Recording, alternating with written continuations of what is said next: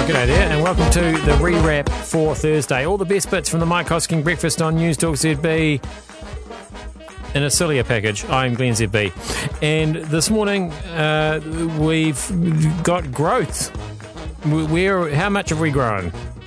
Uh, Mike's anxiously awaiting this result. Uh, James Wong tells us what to eat again.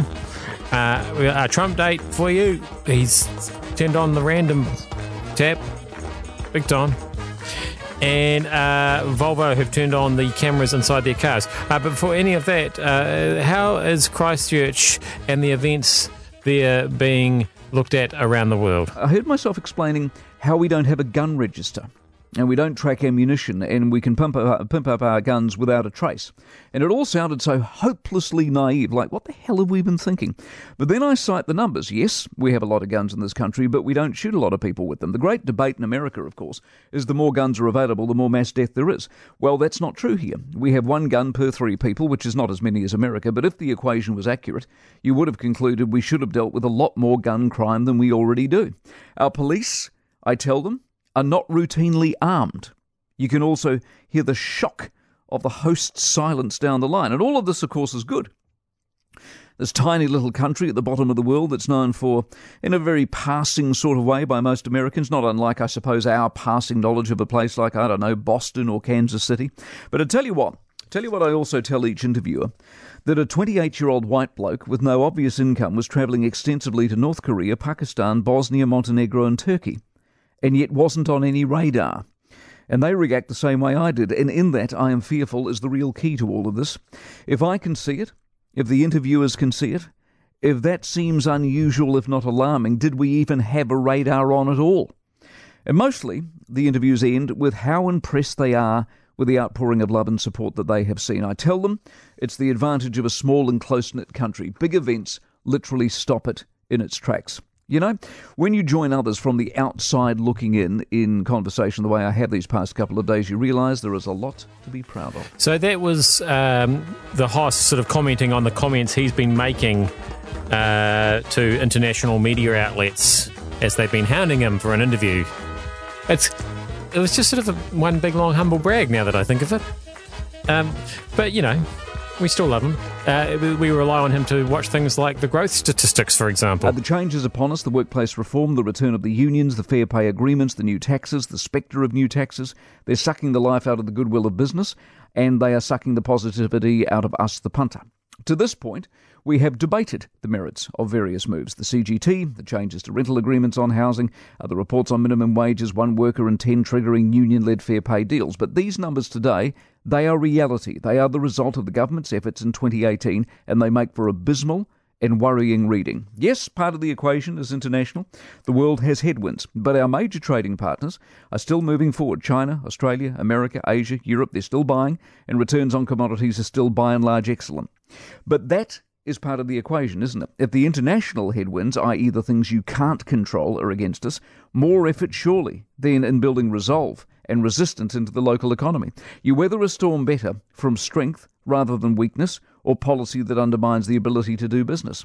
This whole debate has been suspended, obviously, for the past few days, but it won't go away, and what was feared looks like it's becoming reality today. And once these sort of matters return to the front of mind and the top of the government's to do list, we have some real questions to ask in the hope they have the wherewithal, the experience, the skills, and political acumen with which to answer. So we shall see what we shall see, and there will probably be another comment a bit like that some, at some stage tomorrow. Um, uh, meanwhile, if you thought uh, five plus a day was hard to achieve, uh, turns out you might actually already be achieving 10 plus a day. It's all down to the serving size or something? This 10 a day thing, I was always told that the reason it, it, it's always been 10 a day, it's just they couldn't work out how to sell us 10 a day, so they sold us 5 a day. Did you ever hear that, or is that an urban myth, do you think?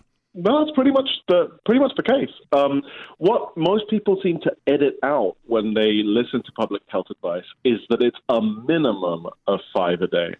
So the scientific evidence suggests that it should really be, depending on the trial, because trials vary, about eight to 10 a day is the ideal level. And the minimum level you're supposed to have is five. So government health advice tends to recommend the lower amount because it's considered more achievable and less threatening to people. But um, if we're going to look at the evidence and look at the science and communicate it in the most honest way, it is absolutely is closer to eight to ten a day. So here's the good news: it's eight to ten a day, but we think of portion sizes completely incorrectly. Is that fair?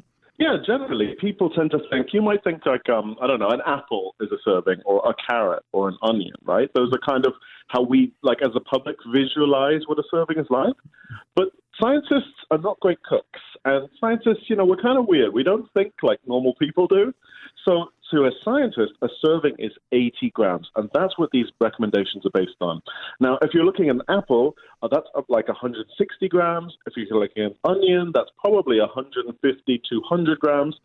Generally, most what you know what people think is one serving is actually two servings. Mm. So um, a serving is much smaller than you might think. No, I see. I don't like that kind of talk um, because you know if you apply that to I don't know, let's say alcohol and you say, because I, you know, I, I like to try and convince people that that's just one shot, even though it's in a double-sized shot glass. I don't need people like James Wong coming in and ruining my party.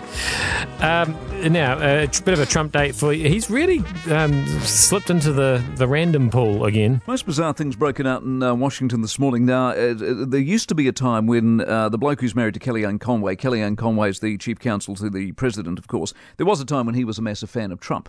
Something happened, I can't remember because I read the story a year or so back. I can't remember what it was, but it was something tangible, something specific.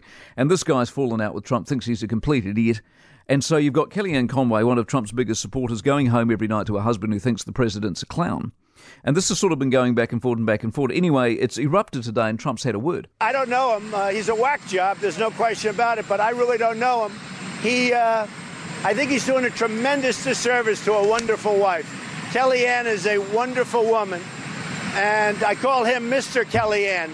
Uh, the fact is that he's doing a tremendous disservice to a wife and family. She's a wonderful woman. Um, and he didn't stop there. Now, Mr. Trump is having a busy day. Earlier on, we uh, alerted you to the fact he's uh, in an ongoing argument with uh, Mr. Kellyanne Conway. That's uh, Kellyanne Conway's husband, because Kellyanne Conway's husband, Kellyanne Conway, is of course uh, Conway, is the um, the special counsel to the president and is a very loyal supporter of the president, but her husband hates Trump, and they're sort of going at each other. So he had a word about that. And then, of course, a couple of days ago, this ongoing dispute with the Trumps and the McCains.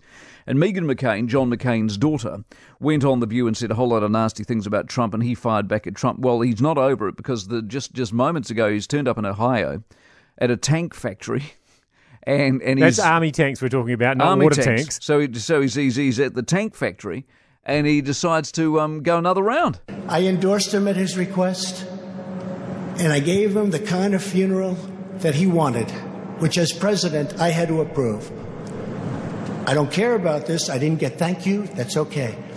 We sent him on the way, but I wasn't a fan of John McCain. So now what we could say is now we're all set. I don't think I have to answer that question, but the press keeps, what do you think of McCain? What do you think? Not my kind of guy but some people like him, and I think that's great. Have you ever heard anybody anywhere say he's not my kind of a guy about somebody who's dead? Certainly, uh, he's pushing the boundaries. I'll give him that. Uh, we're going to finish up uh, with a little bit of Volvo safety talk. Sounds exciting, doesn't it? Volvo this morning, I can also tell you, uh, fresh off their news the other day that we talked to Kobe Duggan about, who's the head of Volvo in New Zealand. He's been busy telling us how they're limiting the speed of their cars. All cars are, are limited, of course, by their power. A lot of top end cars are electronically limited, so they can technically go faster, but they limit them. But they limit them at about 250, as in kilometres an hour. Volvo's gone down to 180. And so they think that that's somehow going to save lives, which I can't work out how it is because if you're travelling at 180 k's an hour and you hit a wall, you're about as dead as you were if you were travelling at 250. But nevertheless, personally, I think I would die if I travelled at 180. Well, exactly. because it would be so terrifying. You'd, you'd probably get pretty nervous at 80, far less than 180.